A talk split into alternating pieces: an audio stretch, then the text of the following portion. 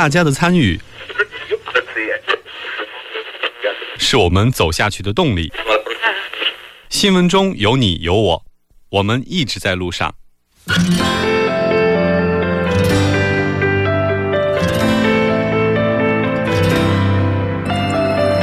参与我们的节目，您可以通过手机短信的方式发送短信到井号幺零幺三，每条短信会收取五十韩元的通信费用，或者可以进入我们官方网站三 w 点 tbs 点 s o u r 点 kr 进行留言。我们期待大家的参与。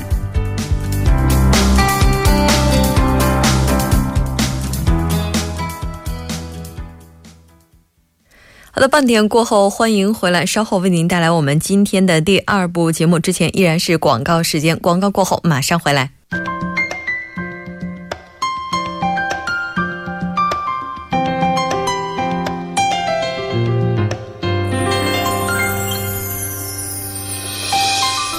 首尔新生活为您介绍首尔市面向在韩外国人推出的优惠政策、开办的教育讲座、举行的庆典。那接下来来看一下今天的消息究竟有哪些。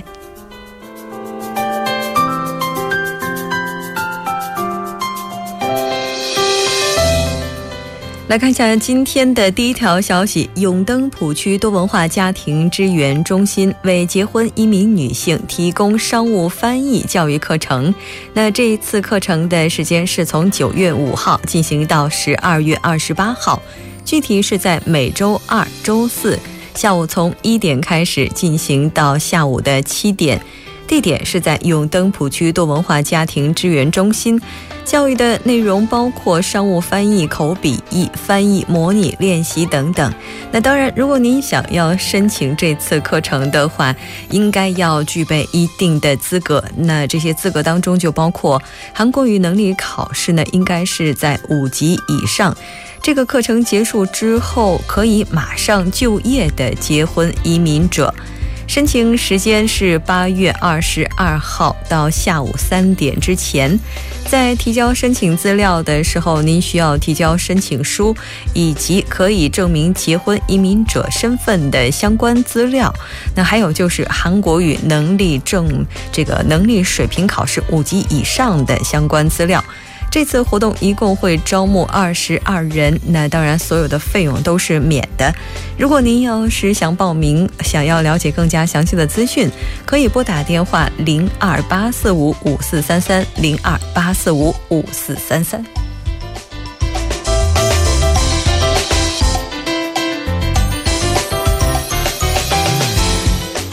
再来看一下今天的第二条消息：二零一七年多文化家庭咨询服务以结婚移民者为对象的音乐治疗项目呢，就要开始了。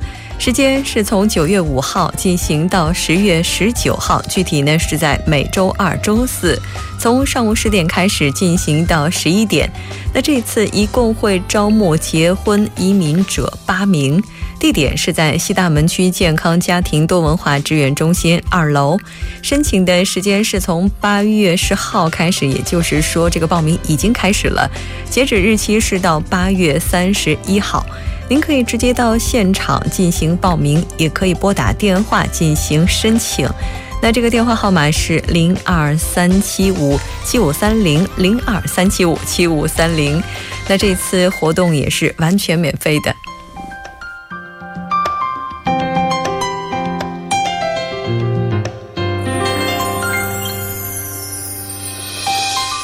再来看一下今天的最后一条消息：二零一七年多文化儿童美术治疗活动“快乐的美术游乐场”就要开始了。那这次活动的时间是从八月二十二号开始进行到九月十九号，具体是在每周二下午从四点开始进行到五点，那只有一个小时。地点呢是在冠岳区健康家庭多文化支援中心二楼以及四楼。那这次可以报名的小朋友呢是八到十岁的，一共会招募来自多文化家庭的小学生子女十人。那这次活动的主要内容是通过美术来治疗，帮助小朋友适应学校生活，以及建立与同龄朋友有益的这样的一个过程，并且呢，在课程当中也会帮助小朋友们去学习怎么样和他人打交道，如何增进与他人的关系。那这一次的活动依然是免费的。如果您希望自己家里的孩子能够参与进来的话，也可以拨打电话零二八八三九三九九零二八八三九三九九进行更加详细的咨询以及了解。好的，以上就是我们今天首尔新生活的全部内容。当然，也希望这些信息能够为大家的首尔生活带来帮助。那稍事休息，今天呢，我们将为带大家带来一个非常特别的板块。那今天是光复节，我们也连线到了威海韩人协会的秘书长刘信忠先生。我们稍事休息，马上进行连线环节。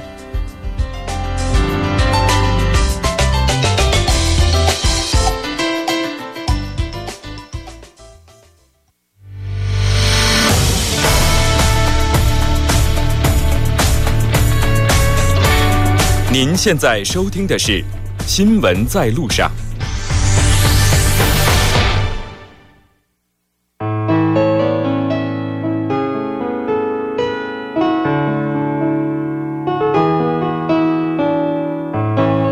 是光复节，在全世界各地的韩国人都以自己的形式来纪念这样一个特殊的日子。今天我们的节目也是特别连线到了来自威海韩人协会的秘书长，喂，你好。喂，你好。喂，你好，很高兴今天通过电话跟您进行连线，简单的为我们听众朋友们做一下自我介绍吧。大家好，我我是威海韩国商会的秘书长刘信忠。是的，我们今天非常荣幸能够通过电话连线的方式采访到您，能简单的为我们介绍一下咱们协会现在的情况吗？现在韩国商会一九九二年韩国跟中国两个国家建交以后，从韩国不是很多这个韩国商人不是过来了嘛？完了组织起来了，呃，韩国商会当时说的是企业协会，韩国企业协会，然后九九年以后。啊，韩国人会还有这个韩国协会，有两个协会在一起了。完了，二零零七年就合并了，以后一直到现在就是一个韩国人会、韩国商会是在一起，所以就是韩国人商会是这么形式啊。啊，也就是一共是大概八百多家。哦。嗯，电子业还有这个呃渔具，还有这个服装，嗯，还有物流，嗯，还有贸易。嗯，各种各样的这个项目住在一起，嗯嗯，韩国的这位还大概有两万多一点儿，这么形式，简简单单这么形式。嗯，也就是说，现在咱们这个商会的规模也是非常大的。刚才你也提到了，说我们的商会它的前身呢是由其他的这样的协会大家一起组织起来，应该说合并之后成立的。现在的话，主要组织哪些活动呢？呃，平时。呃，这边啊，韩国大概两万多的韩国人多，规模不是不小嘛。但是，呃，没有什么政府机关，韩国政府机关，所以就我们商会是，我们协会是比较相当，嗯，相当重要的。因为是，呃，韩国人各方面有什么问题的话，呃，我们商会个去年给他们调整一下啊，各方面的事情。而这边每个区要不是市里边有我们知会。韩国人智慧，呃，每个市要不是每个区都有智慧活动呢，呃，每个每个智慧有有活动，呃，假如说，呃，海关政策有什么变化呀？国家政策有什么变化呀？要不是最近不是很关键是什么？呃，消防啊，还有安全生产呐，还有环评环保环评啊，各方面有什么问题的话，我们上会给那个每个企业呃支持他们的工作啊，所以就。活动是挺多的，但是，嗯，还有这个文化活动，呃，什么活动都有，简简单单就就是这样的。哦，简简单单就是这样的。您说的轻描淡写，可是我们能够看到您在这样的整个过程当中付出了怎样的一些努力。像我们都知道，像呃协会的话，每年都会组织跟光复有关的一些活动。像在外国的话，今年韩国的节日应该不是一件非常容易的事情。最早的时候，咱们组织光复节活动的话，这个契机应该是什么呢？嗯。你那是二零零六七年开始啊，因为是在国外长大的，呃，韩国小孩比较多了，他们不知道这个光复节是什么东西啊？光复节是什么啊？是什么节日？八月十五号是不是中秋节呀？他们就反应就这样子啊，所以就哎，这不不行了。光复节是什么样的节日？让他们明白一点，所以就。我们开始举行这个纪念仪式，呃，怎么怎么弄呢？呃，每个学校，呃，要不是这个单位，都是呃，都我们商会大会是过来，大概每每年大概一百多一点的，完了都在一起，国民礼仪，还有唱国歌，嗯，然后那个国家领导的纪念纪念词，嗯，我们听一听。呃，就就这样的活动，完了，呃，结束了以后，这个仪式结束了以后，我们在一起吃点什么东西啊，饼干呐什么的，这样完了，让韩国小孩知道一下八月十五的是什么东西啊，大概就得这样，大概二零零七年开始，嗯，大概是这样的。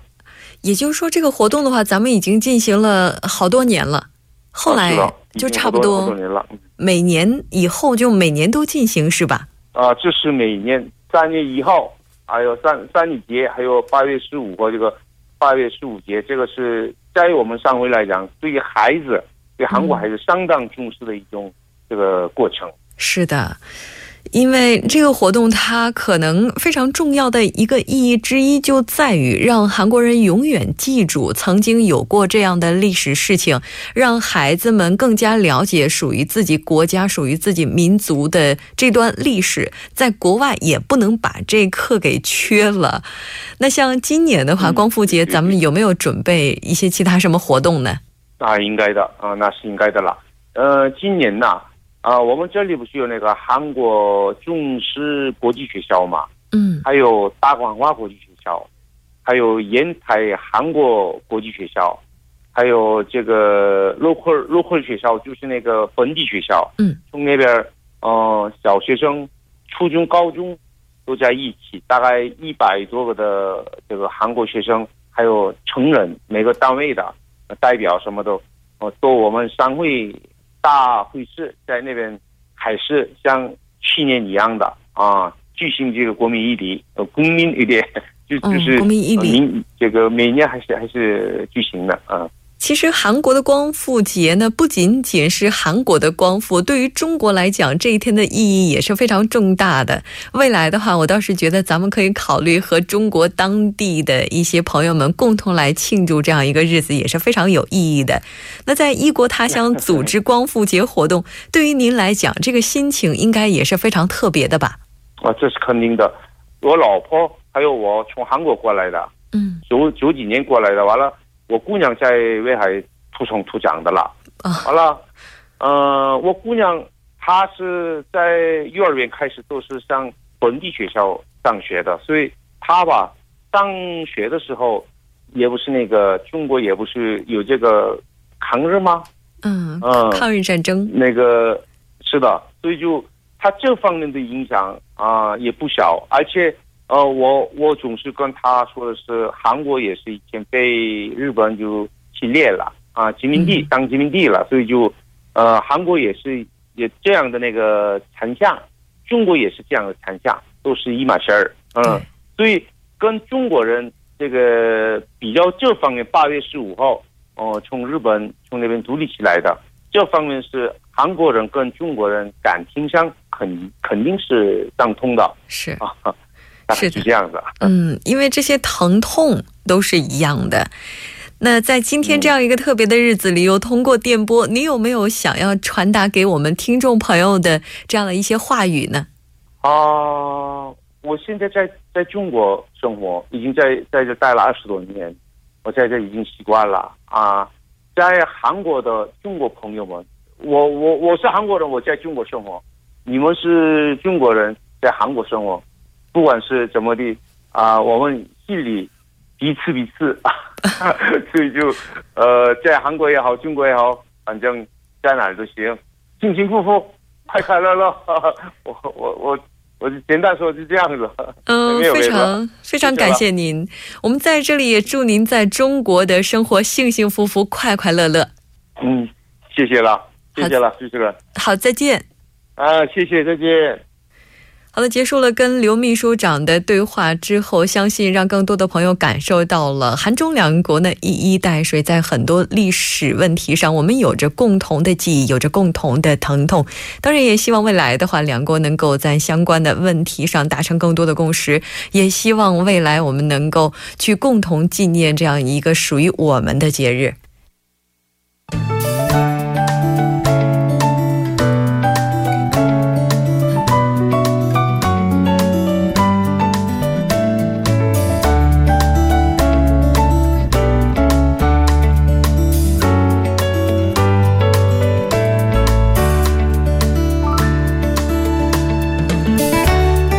是晚间六点四十七分，这里依然是由影月为大家带来最新的首尔市交通及天气情况。我们还是继续关注一条集会游行的通告。那在今天的下午三点半到七点半，在首尔广场前有“八幺五国民和平活动”的促进委员会，以及恢复主权和韩半岛和平实现构想的国民大会。那受其关系呢，约有七千名的市民聚集，将分成两个队伍进行行进。那第一条的路线是从首尔广场途经失踪大陆的十字路口、少女巷、中路消防所、美国大使馆，最后回回到失踪大道。那大约是两点三千米的路段。第二条呢，同样是从首尔广场出发，途经失踪大道十字路馆、东十字阁、光化民市民广场，再到历史博物馆，最后回到失踪大道。那大约是二点一公里的路段，还望行驶以上路段的车主们减速行驶。好的，接下来我们继续关注一条交通管制的通告。那在今天上午九点到下午的七点，在武力路公洞丁字路口到天旺站武力高架车道呢是有保修的作业。那受影响，两个车道中的一个车道将进行部分的交通管制，还望大家参考时间段计划出行路线。好的，接下来我们继续关注一下目前发生在路面的突发事故，以确保您安全出行。那在江边北路日山方向西江大桥到杨花大桥的二车道呢，目前是停驶一辆故障车辆。那目前有工作人员正在事故处理作业当中，后续车辆呢受其影响是停滞不前的，还望您参考路段提前变道。好的，接下来我们再度关注一下天气的变化。那光复节的今天呢，全韩国境内是下起了雨，特别是首都圈等中北部地区呢，更是下起了暴雨。那暴雨预警呢，也是在这个持续发酵当中，可以说是非常不利于您的出行。还望开车的出车主们注意安全，减速行驶。那预计此次的降雨呢，会持续到明日，那雨量约为七十毫米左右，最多呢会达到一百毫米以上。那具体的播报情况是这样的：今天晚间至明天凌晨阴有雨，最低气温零上二十三度；明天白天阴有雨，最高气温零上二十七度。好的，以上就是这一时段的天气与交通信息，稍后我还会再回来。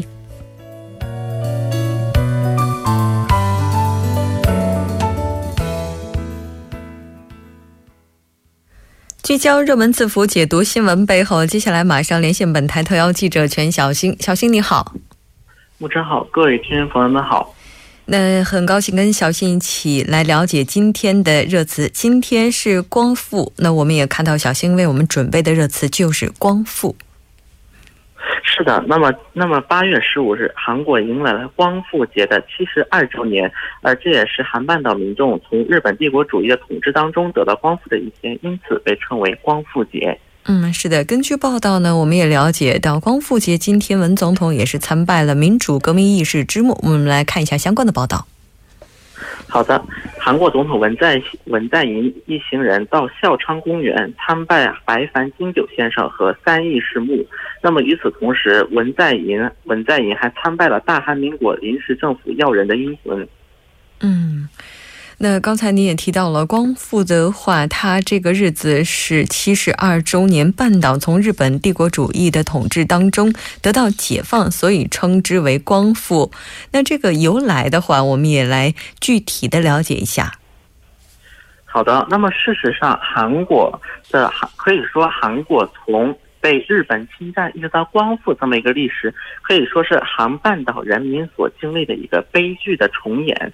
一九一零年八月，日本迫使当时的大韩帝国签订日韩合并条约，并正式吞并韩半岛，设立朝朝鲜总督府进行殖民统治。一九一九年三月一日，日因日本禁止在学校内使用朝鲜语，半岛韩半岛展开了大规模的反抗运动。以柳宽顺为代表的一些青年学生，在汉城，也就是现在的首尔中部的塔顿公园，欲进行万岁运动，并发表了三一独立宣言，可以说把独立的宣言传遍了整个韩国。那么可以说，这些独立运动唤起了人民的反抗意识的同时，也使韩当时韩国的一个独立运动有了一个新的进展。此后，朝朝鲜的一些独立运动领导人先后在海参崴、上海。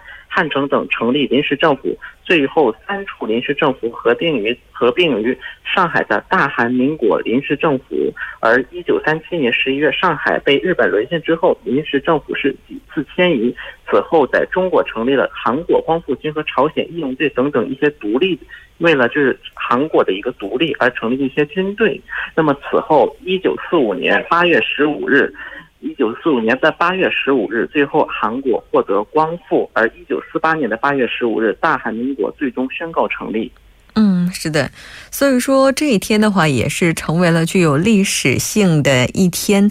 那据我们所知，现在呢，在全世界汉人社会的话，都举行着跟光复有关的一些纪念活动。那包括在海外的一些使馆，当然他们也都会举办纪念活动。咱们也来了解一下，这些活动一般都包括什么？好的。那么，韩国的光复节首次庆祝是依据一九四九年十月一日，当时大韩民国政府制定的关于国庆日的法律，将这一天指定为国庆日。而光复节就是遵照为韩国这个祖国光复而殉国的先烈们以及庆祝民族解放而设定的一个国庆日。当天举国上下举行庆祝活动，而中央庆祝仪式在首尔举行，地方庆祝仪式则以各市道为单位举行。嗯，应该说这个活动的话，不仅仅对于成年人有着特殊的意义，对于孩子们来讲，这个意义也是非凡的。刚才我们在威海韩人协会的刘秘书长也提到了，在海外的韩人也是希望通过这个节日来增强他们的民族认同感。那提到光复的话呢，不得不提到的就是在这一天一般都会进行的总统演说。那今天这个文总统也是进行了相关的发言，我们在开场也简单的提到了。那在这里也来回顾一下主要内容。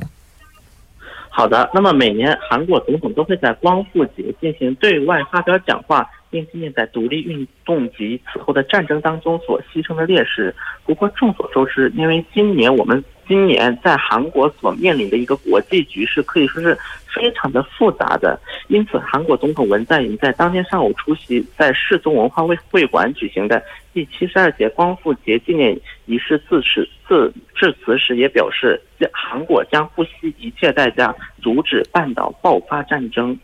嗯，是的，因为半岛出现战争是各方都不愿意看到的情况，而且在发言当中呢，其实也是对各方的有功人士表示了感谢，并且呢，在会后文总统也宴请了这些有功人士。我们来看一下具体情况。